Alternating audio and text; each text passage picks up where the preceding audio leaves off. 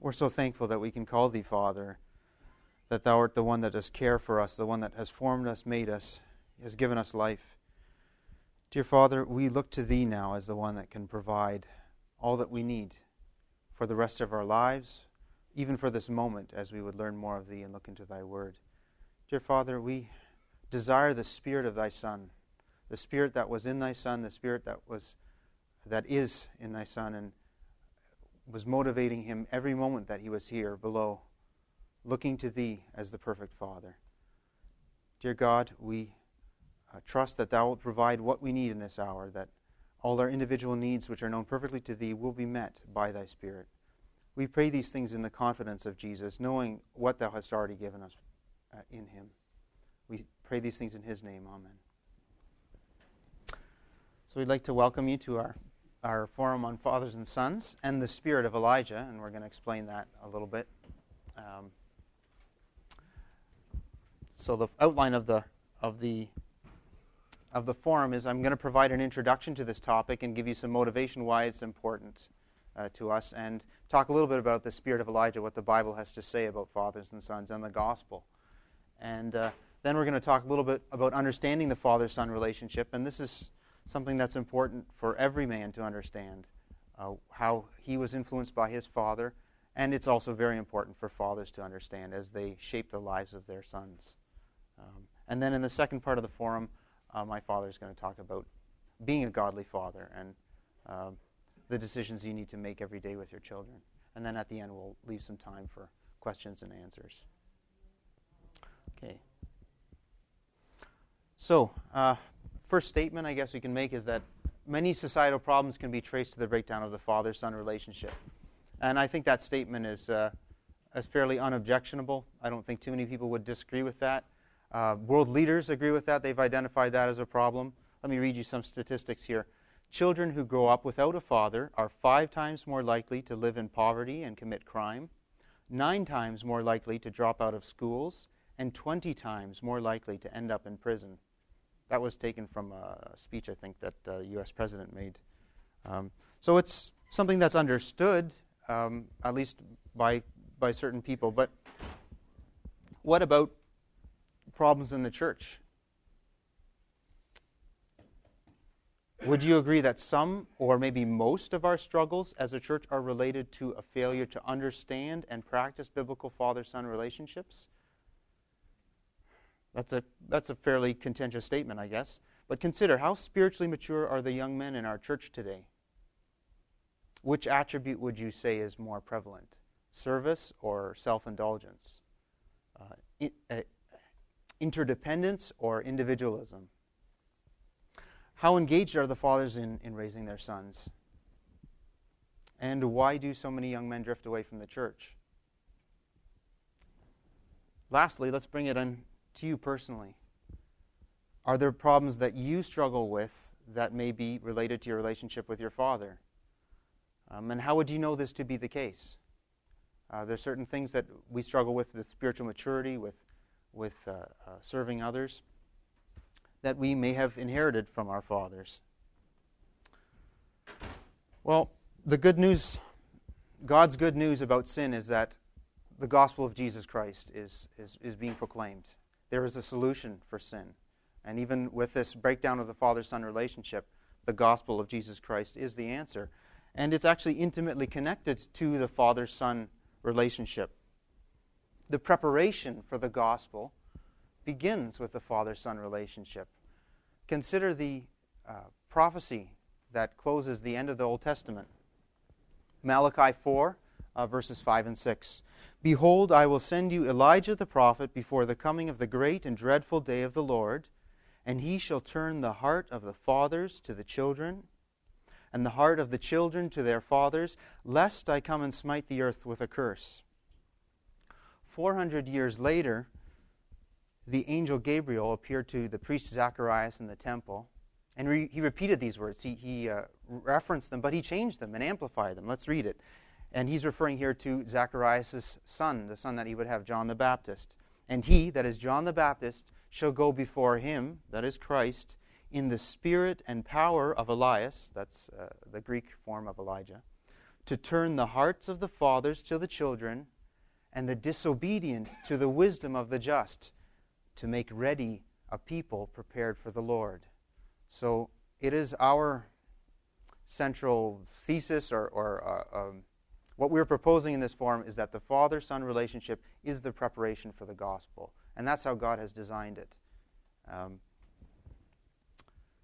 Let's talk a little bit about the spirit of Elijah.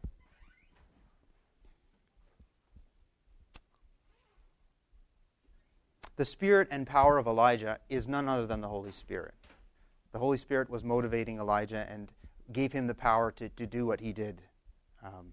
And let's note that the Holy Spirit does what the law could not do. That reference in Malachi 4, 5, and 6, it starts out with, "Remember ye the law of Moses my servant, which I commanded unto him in Horeb for all Israel with the statutes and judgments." So he says, remember the law. And then he says, "Behold, I will send you Elijah the prophet." Almost as if the law wasn't enough. The law will not be able to do this. I have to send the spirit of Elijah. I have to send the Holy Spirit to prepare you for the coming of the just one. And this promise, the promise of the Holy Spirit, is God's provision for raising a godly seed, is for the blessings to the third and the fourth generation. It is the Holy Spirit that will enable this to happen. That promise is in him. Okay, so that is the introduction. I'm going to talk a bit about understanding the father-son relationship, and then I'll turn it over to my father. I should say before we proceed with these two topics here, we're going to ask a series of questions and then attempt to answer them. We thought that was the best way to approach the topic. So hopefully these questions, think about them, let them resonate with you a little bit before we consider the answers. So the first couple questions we like to ask is, how and where was your identity shaped, and where did you learn to become a man? You understand what I mean by identity, right? Who you think you are, your concept of yourself. And to answer those two questions, I'd like to state two identity principles. The first one is that a son primarily gets his identity from his father. Now, when I say this, I don't mean that sons are carbon copies of their fathers. Anyone who knows me and knows my father knows we're different. But my sense of who I am, where I come from, even how I view the world is firmly rooted in my father, in what he's taught me and how he's shaped me. I'm a different person. I understand that. I think at this point in my life I'm at peace with that. But fundamentally, who I am and how I think of myself was shaped and is in a way continually shaped by my father. We can see this principle at work in the world and in the Bible. We can see it in something as simple as family names. You inherit the name of your father. I'm known as Eric Denzinger. I'm from the Denzinger family. Eckhart Denzinger is my father. Historically, vocations were passed from father to son. For most of history, a son would do what his father did. It's only in more modern times that has changed. In biblical times, this concept or this principle was even more prevalent. The names of people, Bartimaeus, if anyone remembers who Bartimaeus was from the New Testament, literally means son of Timaeus. Anyone remember what he called out to Jesus? This is the blind man on the road, side of the road.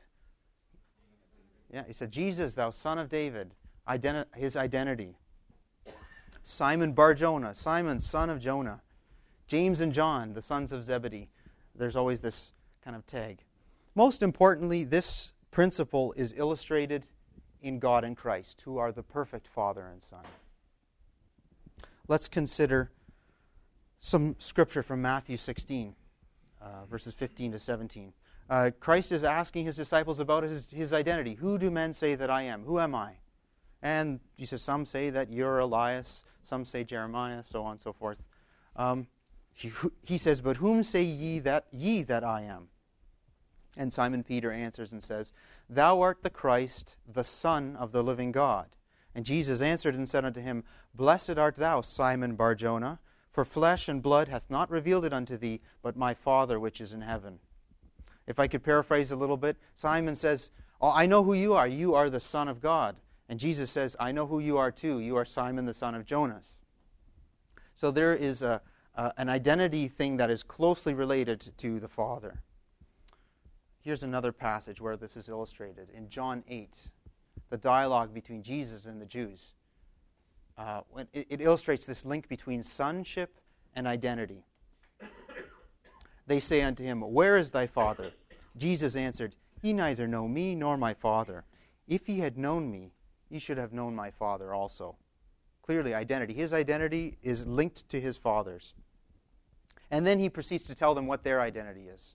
He tells them, your father isn't Abraham. Your father is the devil, because you do the works of your father, the devil, and you are identified with him because of what you do. The second identity principle. Whomever or whatever we draw our identity from has the power to shape and control our lives. Again, we can see this at work in the world and in the Bible. Simple example is when a young man wants to join a gang, he begins to walk and talk and dress and act like the rest of the gang, and in turn, he's identified with the gang. They have the power to shape and control his life, and he wants to be identified with them. Same thing when a young man is interested in a girl and he wants to be identified with her, he gives her the power to shape and control his life. He will start to do things that please her and that are kind of aligned with her interests. You can see this in the Jewish custom of the bar mitzvah, which literally means the son of the law. So a Jewish male at the age of 12, he is formally, becomes a son of the law, directly responsible to the law, which now has the power to control and shape his life directly. It's no longer just his parents. And lastly, most perfectly, this principle is illustrated in Jesus Christ's union and identity with his Father as the source of his power. And that is clearly, again, illustrated in John 8, where he does those things that please his Father. I won't refer to that anymore. So, to answer these questions that we asked, because God has given fathers the power and the responsibility to shape the lives of their children, unequivocally, he's given you that power by through these young lives. The answers to the question, how and where was your identity shaped? Where did you learn how to become a man? Start with the father-son relationship.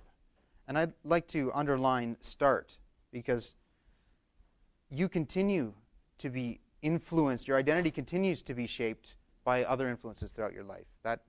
That's the process of life. And hopefully we hope that ultimately is shaped directly by God. And here's one kind of truth that falls out of these principles. To know and to understand a man, get to know him as the son of his Father. And I had to think about this a little bit, but it's very true. When you start to think about someone in the light of who their father is, it gives you a more complete understanding of where they came from, who they are, why they maybe do certain things that they do. If you can understand, if you can know who their father was, it gives you a clearer picture. This is true for your own father, too. You know, you always think of him as your father. Well, why don't you start to think of him as the son of his Father and see how he was shaped by his Father? And that maybe, if there's some issues of unforgiveness or things that he's done to you, will help you to forgive him, too.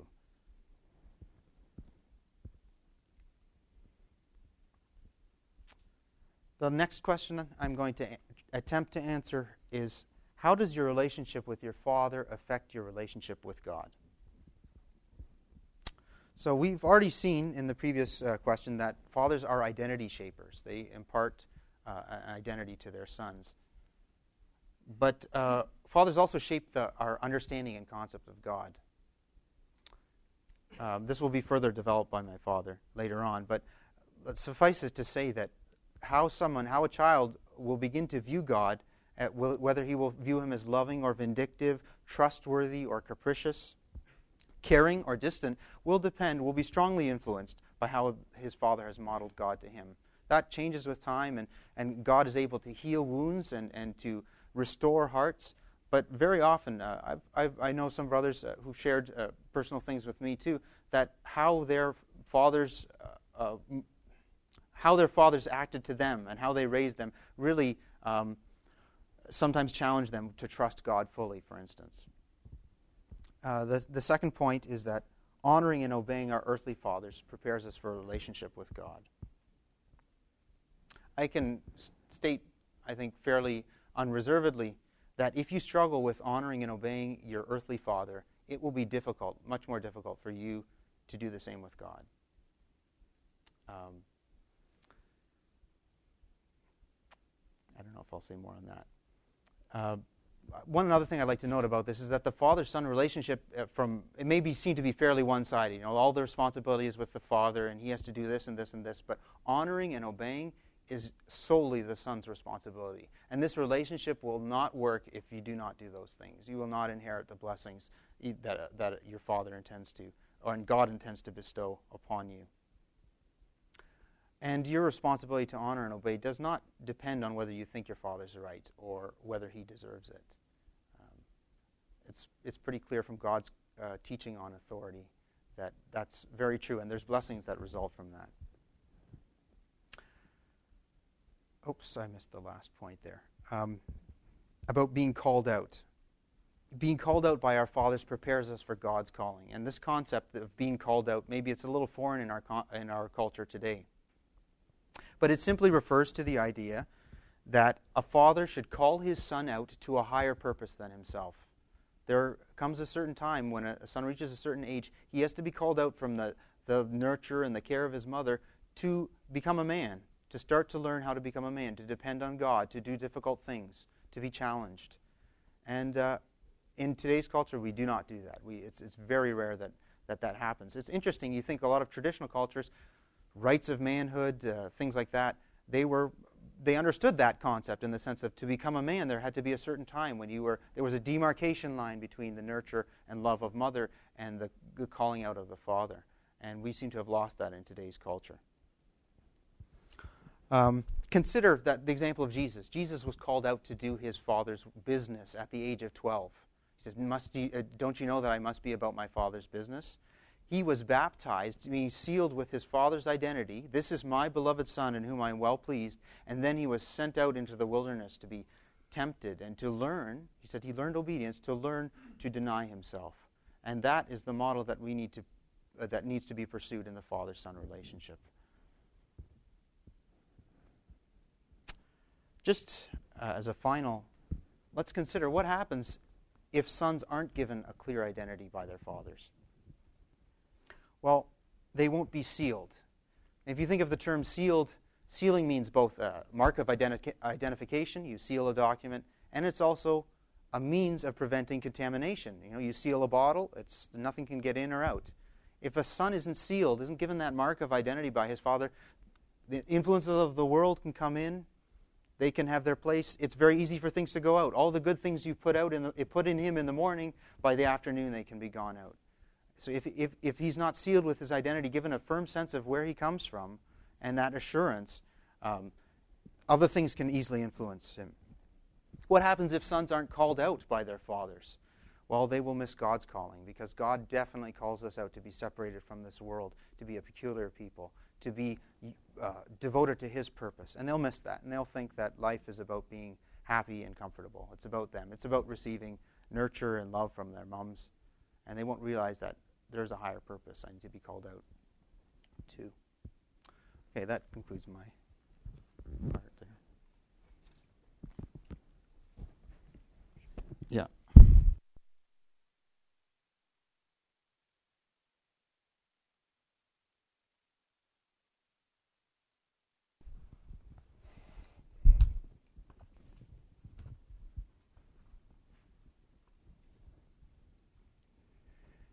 I am here because both of my sons asked me to do this.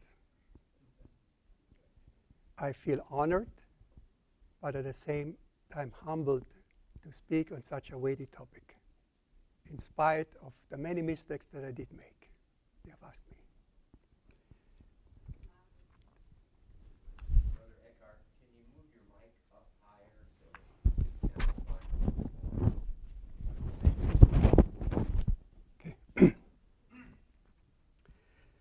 First question that I have: what is it to be a father? In the limited time that we have here, I only like to touch on some points that I felt were particularly relevant.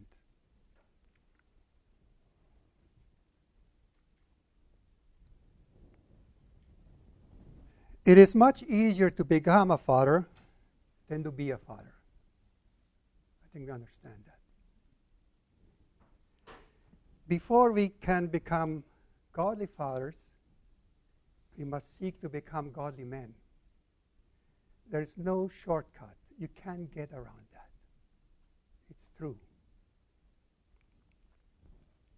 The guys who fear to become fathers don't understand that fathering is not something perfect men do, but something that perfects men. The new fathers that I have asked, they agree that becoming a father opens a new dimension to their spiritual walk.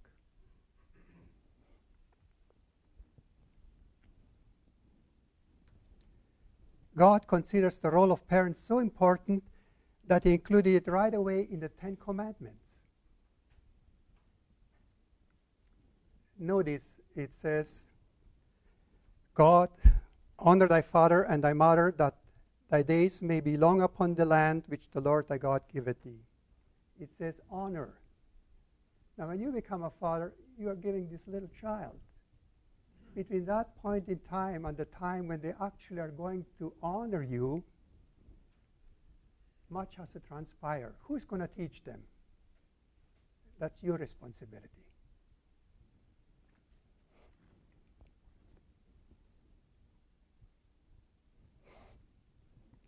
God relies especially on the father-son relationship, and that right early on to pass on the teaching of his will. Deuteronomy we read, and that's right before this passage that's often quoted, thou shalt teach thy children when you get up, when you lay down, when you walk by the way, when you're in the house, you shall teach your children. But at the beginning of that chapter it says, now these are the commandments, the statutes, and the judgments which the Lord your God commanded to teach you, that you may do them in the land whither thou go to possess it, that thou mightest fear the Lord thy God, to keep his statutes and his commandments, which I command thee, thou, and thy son, and thy son's son, all the days of thy life, and that the days may be prolonged. We see here that the teaching goes on from father to son and to grandchildren. Now we are grandparents. My other son is not here, but we still have a role to play to pass on what God's will is.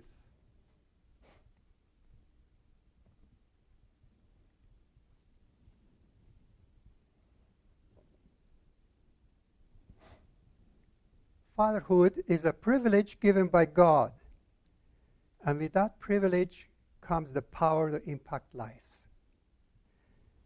There are two ways to recognize power. One is to see it at work. The other way is to measure what happens when it is gone. Do you realize what impact you have upon this little fella that looks at you with those innocent eyes and takes everything you say as gospel truth? That's serious. You are writing, you are engraving on a blank slate. He accepts those things, believes them as truth. So we need to be careful not to confuse them with make-believe things such as Santa Claus, Easter Bunny, or other gimmicks. Life is way more interesting, real life. Now to think of it, when God created man in his image and established a relationship, he could have had any role he wanted, but he chose to be the Heavenly Father. That's the role he chose.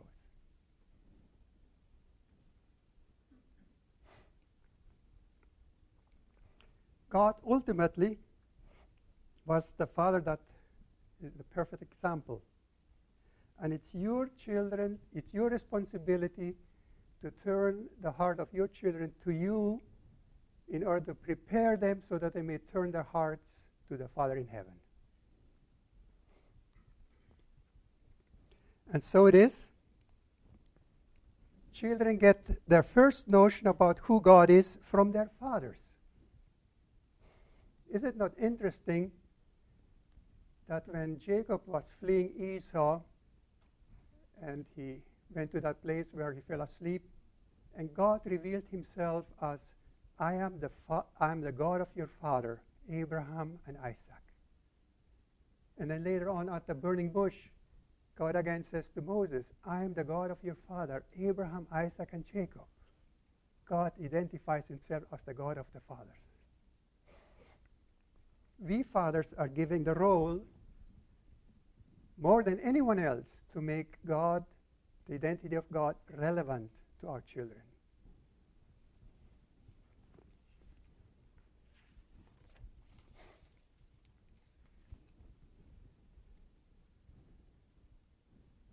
As mentioned in the introduction by Eric, masculine leadership has been ridiculed in our times, and yet God commands men to be leaders of the families.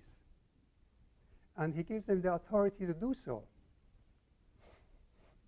I have read that number one complaint of Christian women is their husband's apathy, spiritual apathy.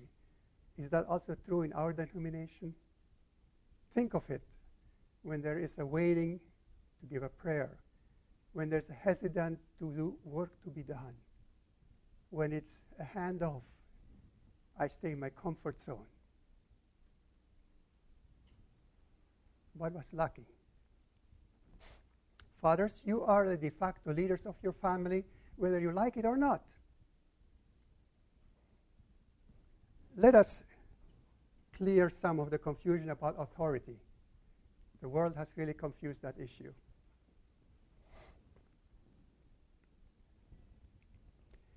There are three principles relative to authority which are vitally important to the family life as God has intended it. First, the primary responsibility for provision of authority in the home has been assigned to men. In Timothy, we read some qualification regarding a bishop, but it applies as well to every Christian home. It's one that ruleth well his own house, having his children in subjection with all gravity. For if a man know not how to rule his own house, how shall he take care of the church of God?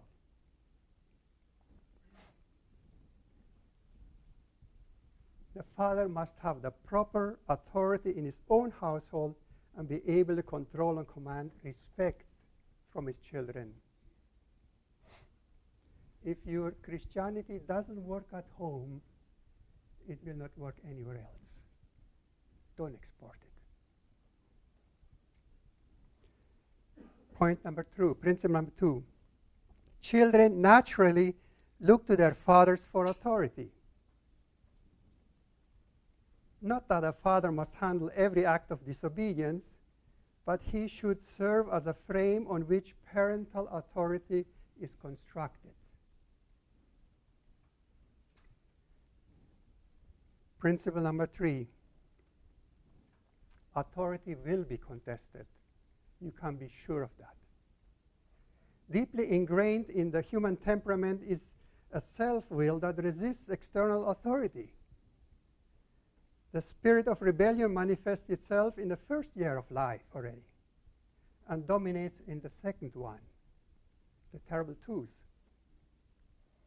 Appropriate response of a father to a child's defiance is neither harsh, nor insulting, nor dangerous, nor whimsical. Rather, it represents the firm but loving discipline that is required for the best interest of the child. Now, everything that you believe and profess about life, your worldview, is sooner or later going to be tested at the kitchen table or in the family room, where young people are quick to make decisions on the basis of the parents' philosophy.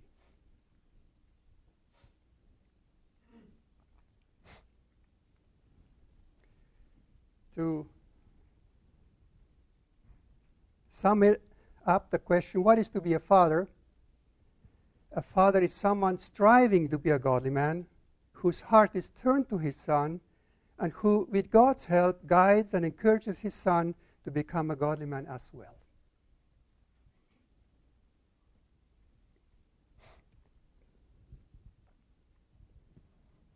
Next question. What should I be doing to shape a godly character in my son?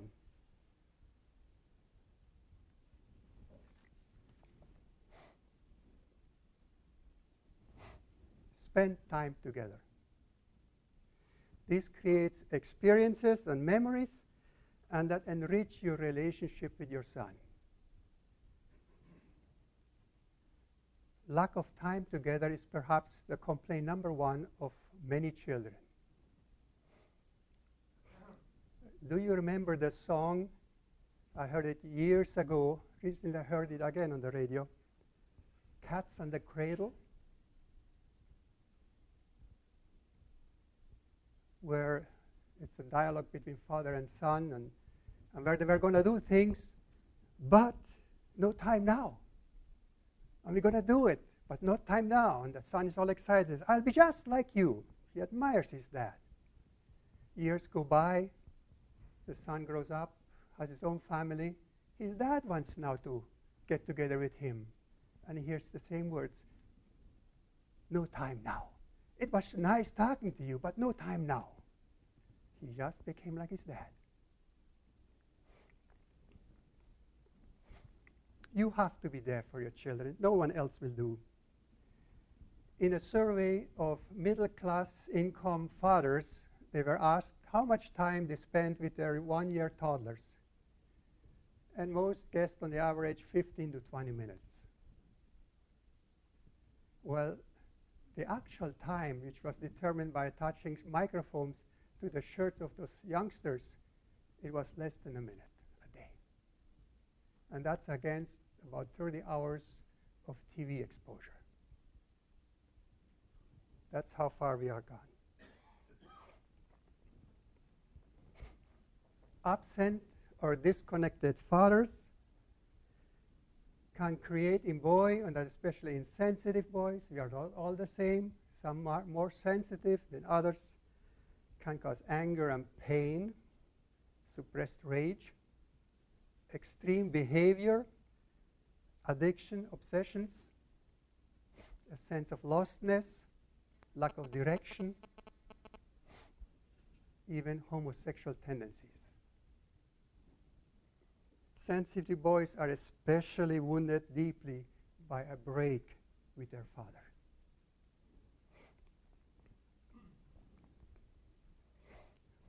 Give directions to your son with solid why answers at the appropriate time. If he has a concern, it should be important to you.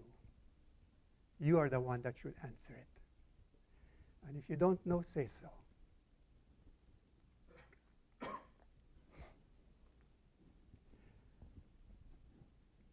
Something is missing here. Okay. Model your convictions. What do you really believe?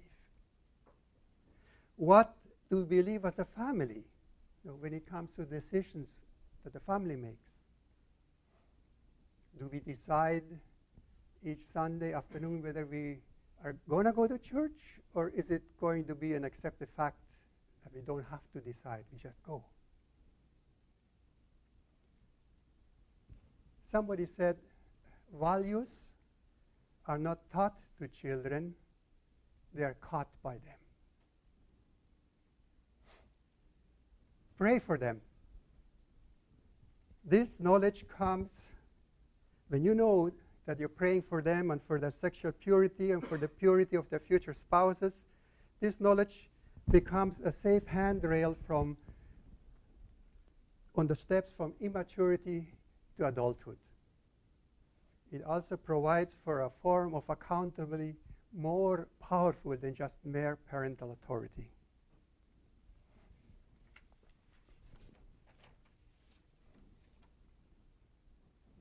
Affirm your son. When Jesus was baptized, the heavens opened, and the Father said from heaven, "This is my beloved Son in whom I am well pleased." A father who affirms his children gives them the gift of confidence and self-esteem throughout life. It is part of the power that God gives to men to either lift them up or destroy them. In Proverbs 18:21, we read, "Death and life are in the power of the tongue." It's so important what you say as a father. Some are especially sensitive to this and need encouragement, otherwise it's going to affect them their whole life. Now here's a biggie, which is much lacking in our time. Teach your son discipline. In Proverbs 22:6, we read, "Train up a child in the way he should go, and when he is old, he will not depart from it."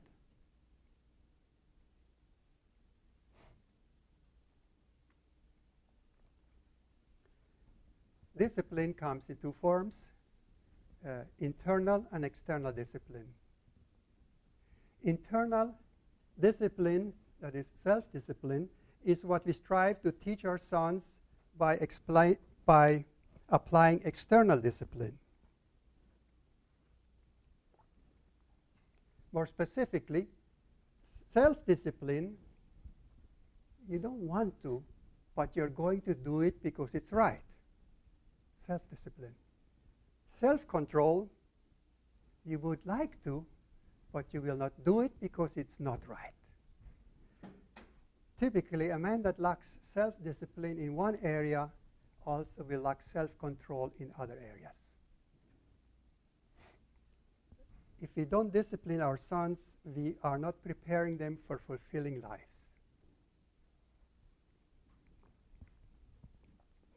Discipline and accountability must be age-appropriate. Small children, say up to 5 years, have tight boundaries and limited freedom.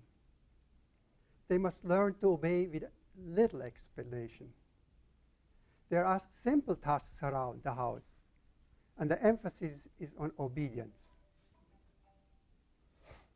Ages 6 to 12 are more able to understand the why explanations, and they do need them because now they're going to be exposed to outside influences, and they need to learn to practice to make decisions.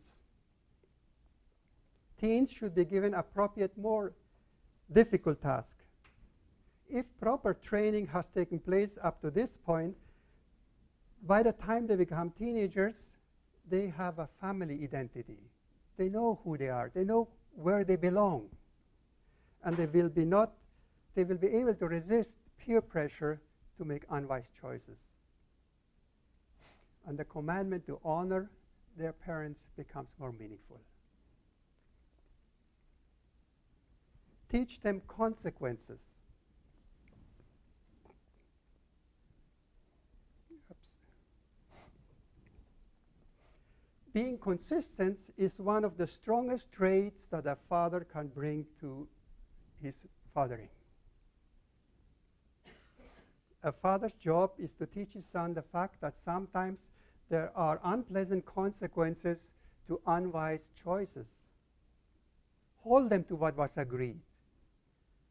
They may not like it at the time, but they sure will learn to respect you as a man of your word.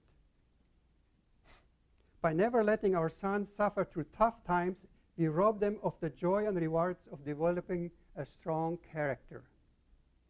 People can say anything they want about their values, but when the pressure is on, they discover truly what their values are. That is why resisting the urge to rescue always our sons is important, not to rescue them all the time.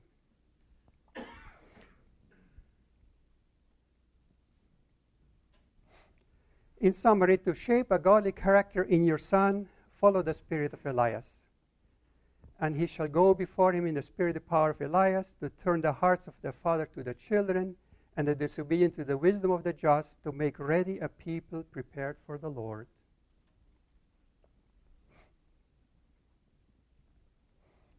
Here is a controversial question. Is it possible for fathers to love and revere God while systematically losing their children?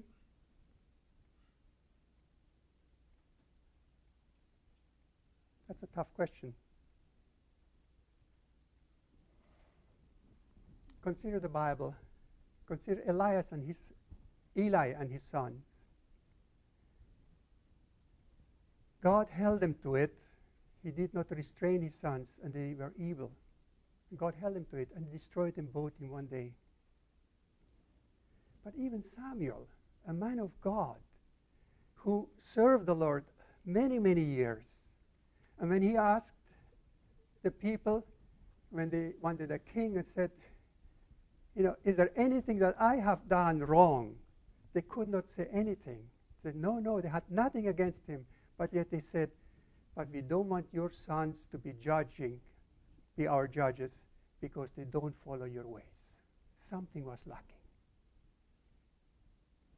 Now, if you take a strong view, you would say, well, if God would not honor Samuel's dedication by guaranteeing the salvation of his children, will he do more for you if you are too busy to do your homework with your children? I should clarify, I don't believe that you can convert your children, but you can go a long way by bringing them up according to the principles of the Word of God. There's a great advantage to them.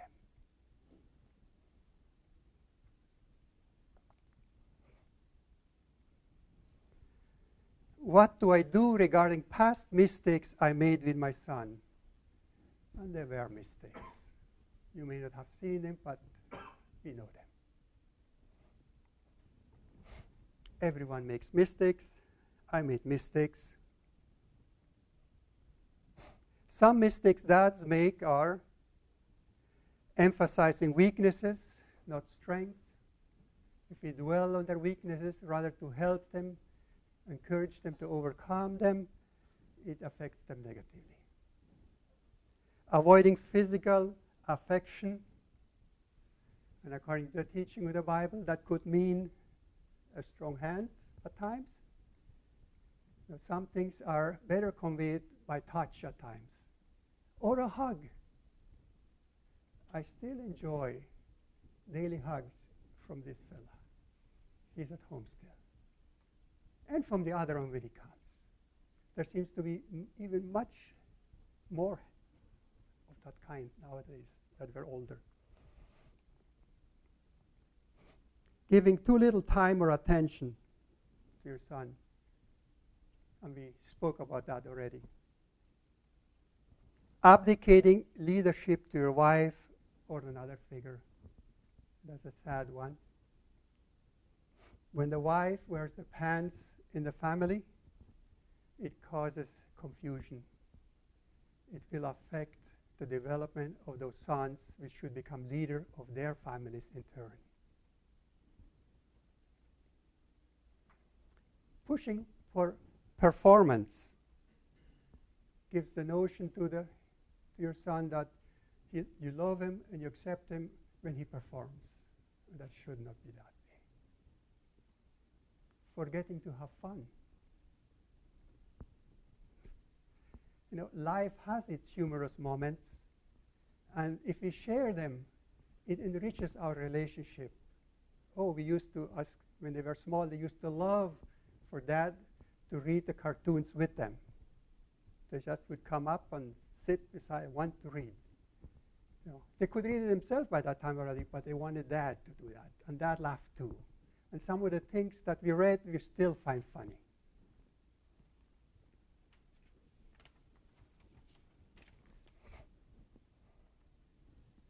Abusing your power. That's a big one that often destroys father-son relationships. Anger has a place, but it is rare. Commonplace angry display of temper are more often than not actually a substitute for lack of leadership skills on part of an insecure leader.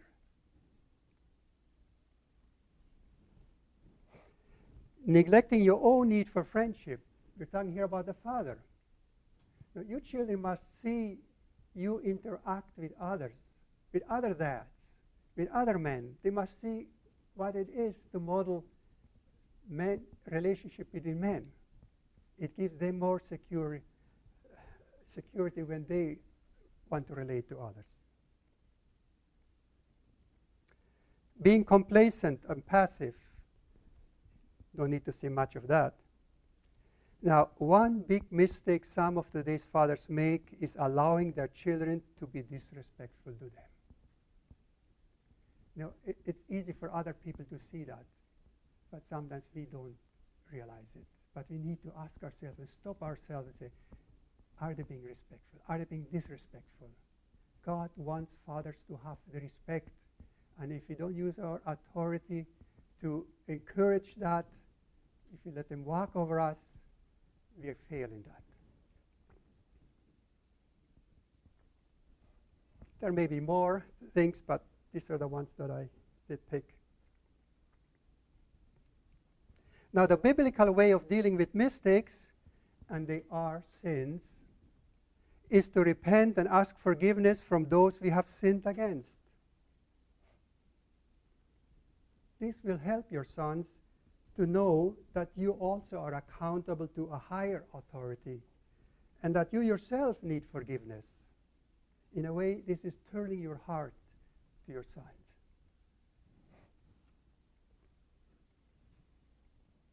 We're coming to the end now. Can my own past affect the relationship I have with my son? The answer is yes, or definitely even. But grace is available. Even if you had a bad relationship with your dad, it's possible to take care of it. No man can live a life of great impact or even a life of true fulfillment without coming to terms with and understand his own history. In order to be effective fathers, we must reconcile our relationship with the men and women who raised us, or we are doomed to repeat the same mistakes with our children. And you can see that happening again and again. Offering forgiveness allows us an opportunity to honor our parents even under the most difficult circumstances. No one wants to be a bad father. If forgiveness and loving your enemies is the Christian way to deal with hurts, why should this not apply also to our parents? You cannot ignore this if you want God to bless your father-son relationship. That's all I got. We now are open to comments and questions. We try to answer them if we can.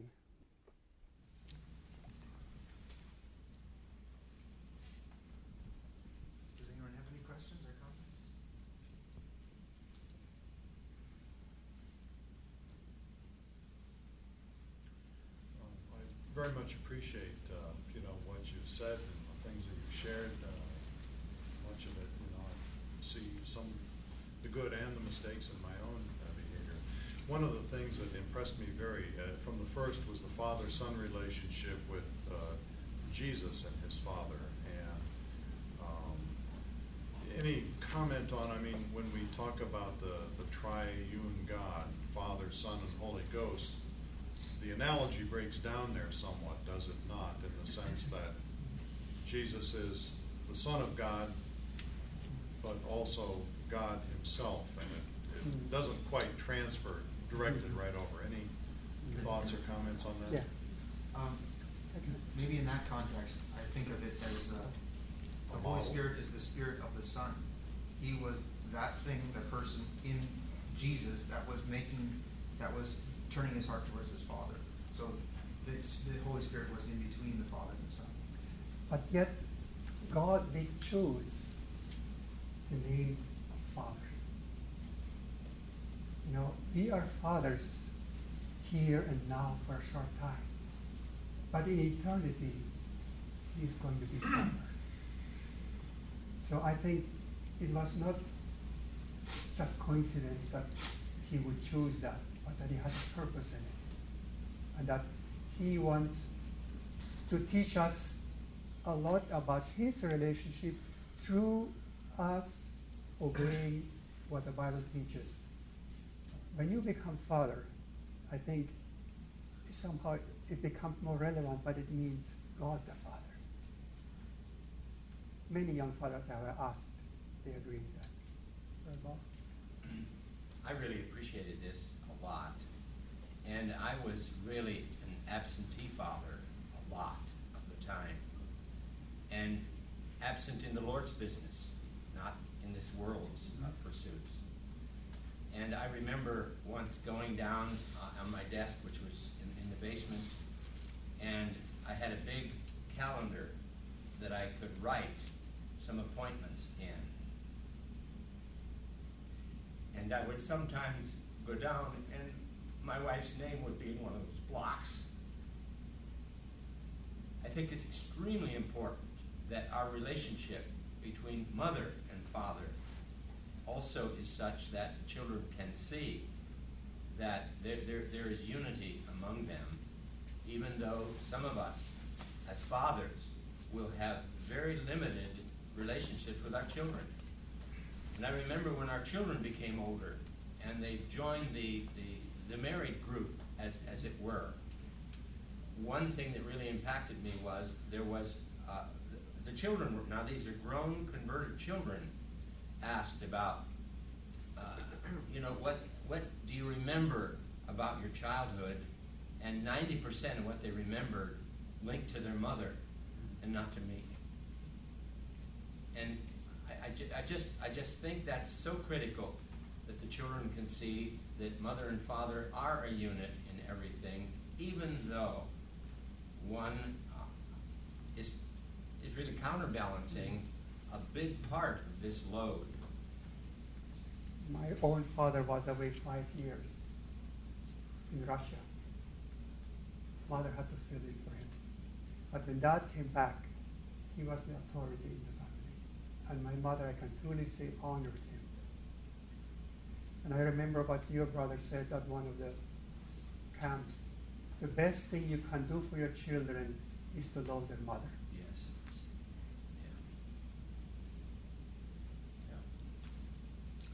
How did you find a balance between church obligations and doing things with your sons, such as camping? I know that you like to do that with them. Well, I have a very energetic wife.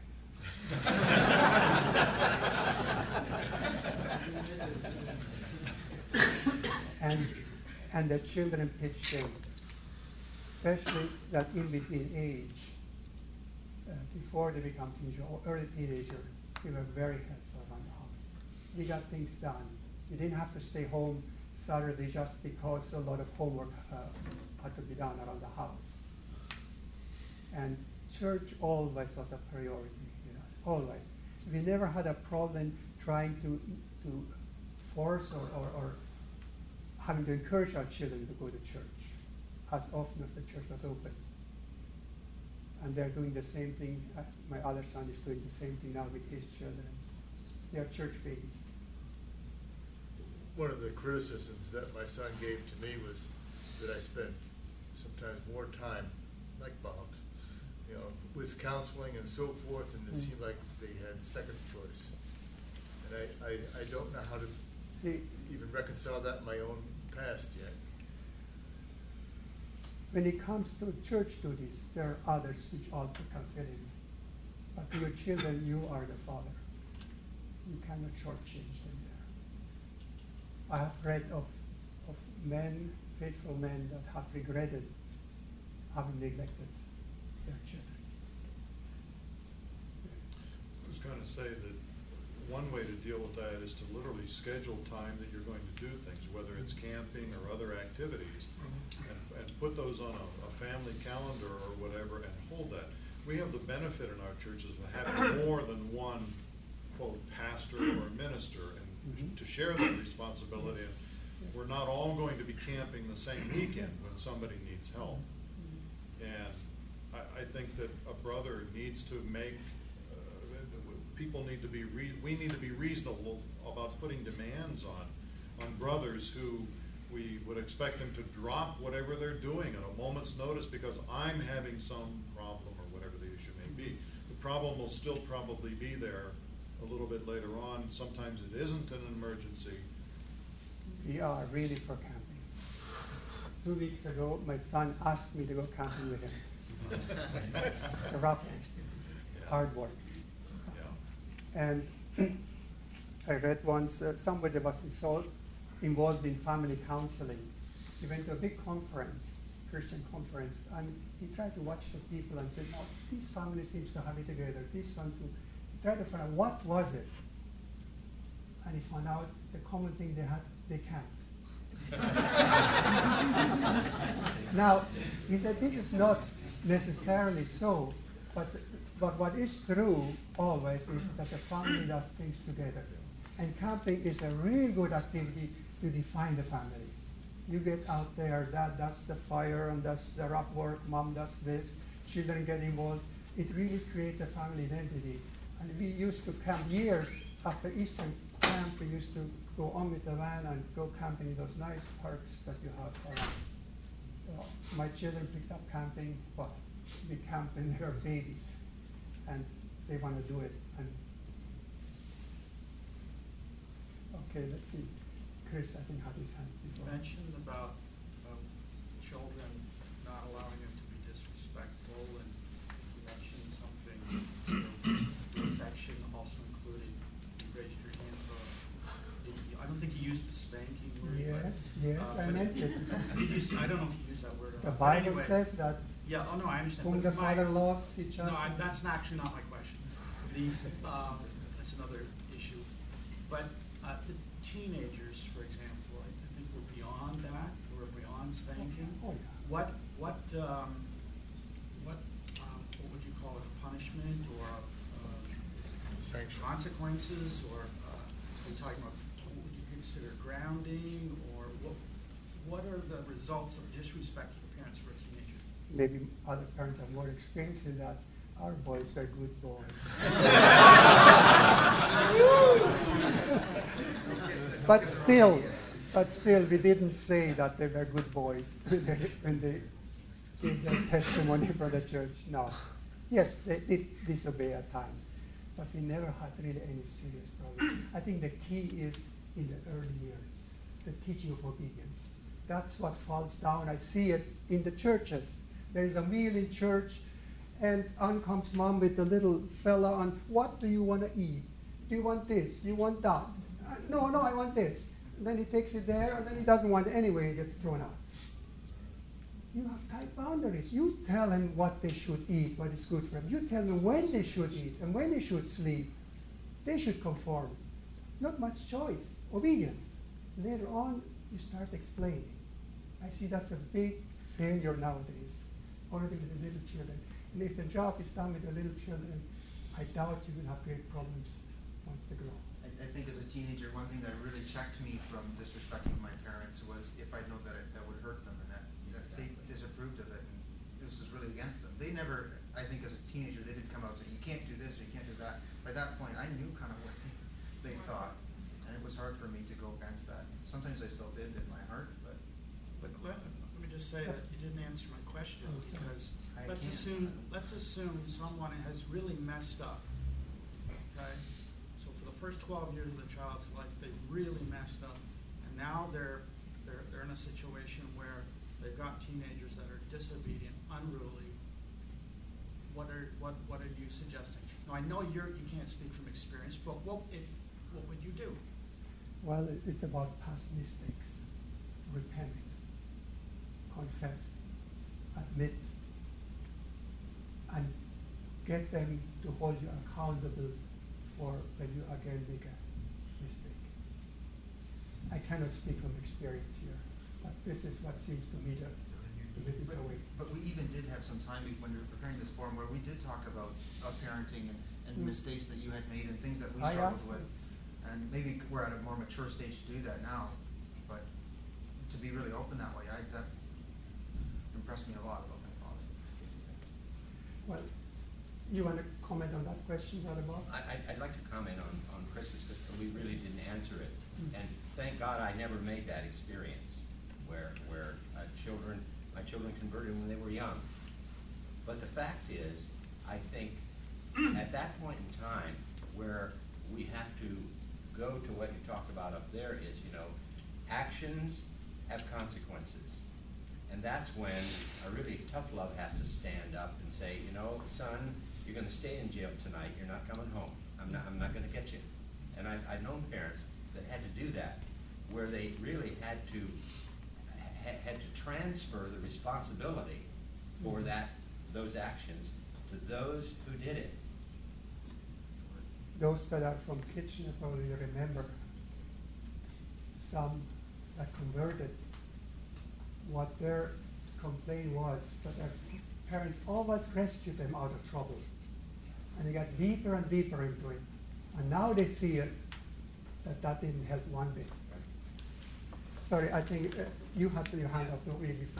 I was just going to say, you know, I think in all of this, which I think it's all, you know, dead on and completely accurate, but I think we can't underestimate the effect of the Holy Spirit in the life of the Son in this situation. You know, Uncle Johnny talked about, you know, how he felt, and Opa talked too about how they both felt like they spent too much time going about the Lord's business and not enough time with their children. And while perhaps they may have allowed themselves to be overburdened, I think that we're placing a little bit too much responsibility for the end results on the fathers. We, as the sons, are responsible for making the choices that will lead us to our final, you know, our final destination as a result of observing and experiencing those things in our fathers. And even if we drift away, I mean, speaking as someone who has been tempted to drift away several times because I have a father who is very busy with the Lord's business, we cannot underestimate the ability of the Holy Spirit to do what our fathers can't and to draw us back to where we need to be. And we did say that we are not converting them. But it goes a long way if you raise them according to the principles in the Bible. And I don't know, like I hear people are so busy, but we live in Toronto. We have a long commute to church. At one time, there was another minister and myself in Germany, and many of the things had to be done. I don't know why, how much more busy you can be. You know, I used to go directly from work to church on Thursday. When it comes to business, we were busy. But I think they realized that it was important to us. And I recognize I stand on my own feet in terms of God, and I have many failings that I can't blame on my father. They're mine alone. Now, someone had a hand up there first before Alan. Wasn't there somebody there? Well, Alan, why don't you? I just wanted to add a comment. I really enjoyed the talk. As some of you know, I wasn't raised in the faith. I got married very young, so, you know, you talked about walking as a godly man. Well, probably 9 months before I was engaged after I was baptized, and not having any background at all in our church, and definitely not having a role model from my father. My father was a functional alcoholic. He was physically abusive to our family. You know, I don't want to go any further than that, but so certainly I didn't have that. But, you know, within a year or so, I was married, and then I had children. Fortunately, I married someone who was older than me, the daughter of a minister. That helped, you know. And I'm sharing this. I look to my father-in-law as the role model, and I observed him, and I believe in my case it wasn't because I was an intellectual or something like that.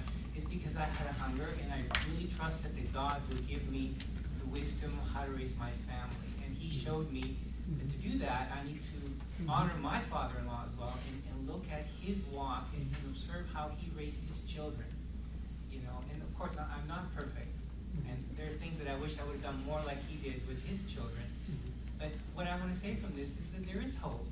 You know, like your presentation is perfect. Like if I could meet all those requirements there, you know, maybe I could walk out of here feeling just great, you know. But I know I don't, right? I know I don't. But yet I look back and go through this and say, well, by the grace of God, I am where I am today. I've got things to work on. But God can work on all our lives. That's right. So true. I mean, when you are right in the middle, you don't even think about these things. you just, you know, parenting, somebody once said, is something everybody expects you to be perfect at without previous experience. They do that. But, you know, for those that come from different backgrounds and from dysfunctional situations, the Bible says, where sin did abound, grace did more abound. There's sufficient grace that if we submit to the Word of God at any stage to let God do the healing, if we are willing to humble ourselves and do our part. Sorry, how about there in the back?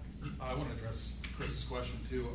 I was raised with a great father that kind of did, I know he's big into hunting, so when we were old enough to go hunting, he took us along. But then there were other things I noticed that he didn't pick up until we kind of took interest in things. And then he wasn't afraid to go out on a limb and try something he'd never done. You know, we took up golf, my younger brother and I, at a young age. He'd never golfed before, but he wasn't afraid to try it.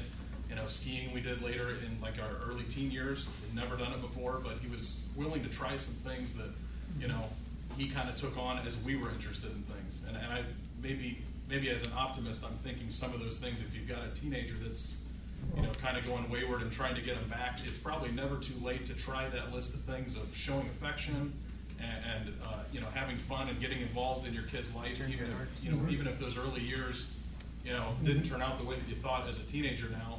I don't think it's ever too late to still show the affection, to still have fun, to still get involved, instead of just saying, you know, they're kind of lost now, and they're going to kind of go their own way, and I'm going to let them just, you know, end up where they're going to go. That's not help, Chris? Thank you. Thank you.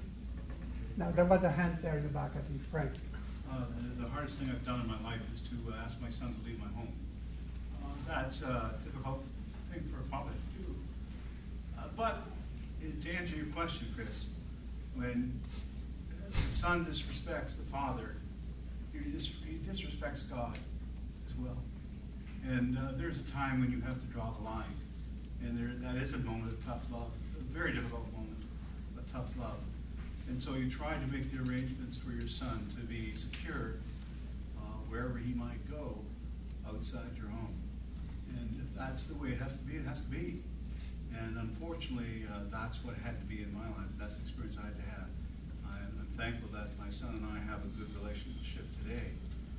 But at that moment, it was a very rocky road. Let them know that there is a way back. Yeah, that's let them know that they can come back. Never write him off. The prodigal son. As long as he's here, there's hope. Now there was a... Who was it? Sorry. I just have comments about, and I'm sure my dad can also affirm this, but one thing that's really worked for us is to have an open line of communication always. And another big thing, and building on again what Rob said, like placing some responsibility on the son. In our little church in Kitchener, we co-labor together.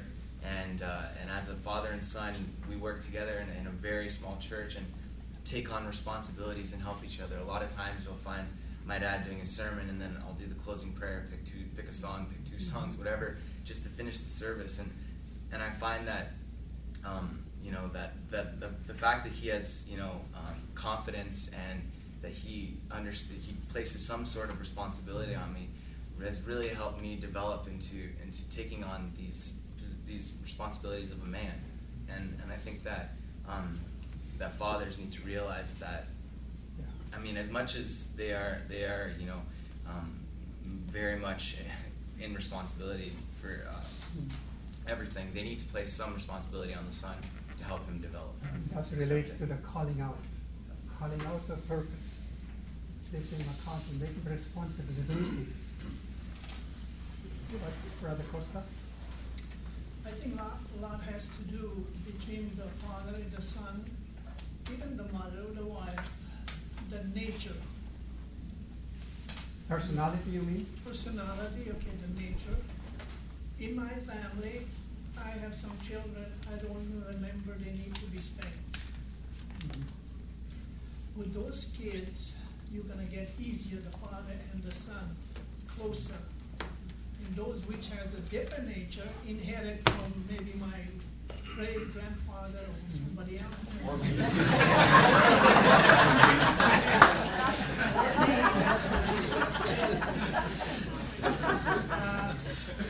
It would be harder to come closer.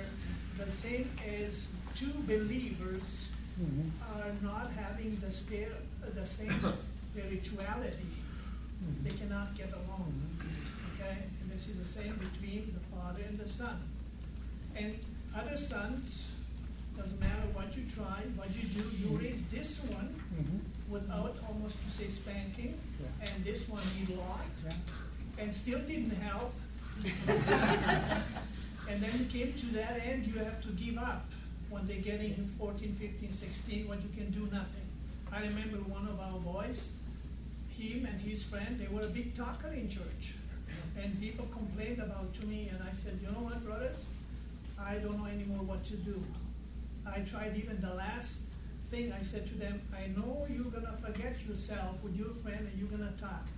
But when you hear me making that means this is for you, please stop. That didn't help either. So I said to those brothers who came and told me about it, I said, you know what, I would be so happy if you would go and talk to them. That would maybe help more than me as a father. Another thing, what was said, you know, teach your child, you know, God's ways so he doesn't depart it. So the father taught about his children. He would read the Bible every day or every evening, whatever he had a chance. The more he was reading to them, the more they hated it. And as soon as they noticed the father going to go get the Bible, they disappeared out into the door. So father thought, hey, I'm doing a good thing. What's happened here? So I would say we can overdo it one way and neglect it the other way. The father in our church, son was sitting beside him, and the son has no interest in a sermon or to hear anything. He puts his head down, he wants to sleep, and the father always touched him and wanted to kind of disturb him in his sleep. The son would grab his hand right there and try even to break his finger. You know, he was so tough on it. Well, I saw that so many times, so I approached the father. I said, you know what? You see how you make angry your son. You're trying to do better, but yet to make them angry. And the Bible says we should not provoke our children to anger. So but he said, I want him to listen. I said, you know what? The less he wants to hear it, the more he will. Because he doesn't want it, and then he goes against him. He will hear it. I said, you would be better off to stop and not doing this. And then you get closer. Well, the son still likes to come and sit beside his father, but the father stopped to do his thing, and the son doesn't sleep anymore, or doesn't put his head down. Can I answer this? Yes. Or try to answer several of these things. Yes. They can be so different in the same family. Eric and Philip, they're so different. In my family, we are so different. Now, if we have great difficulties with one in particular, maybe it's for our perfecting.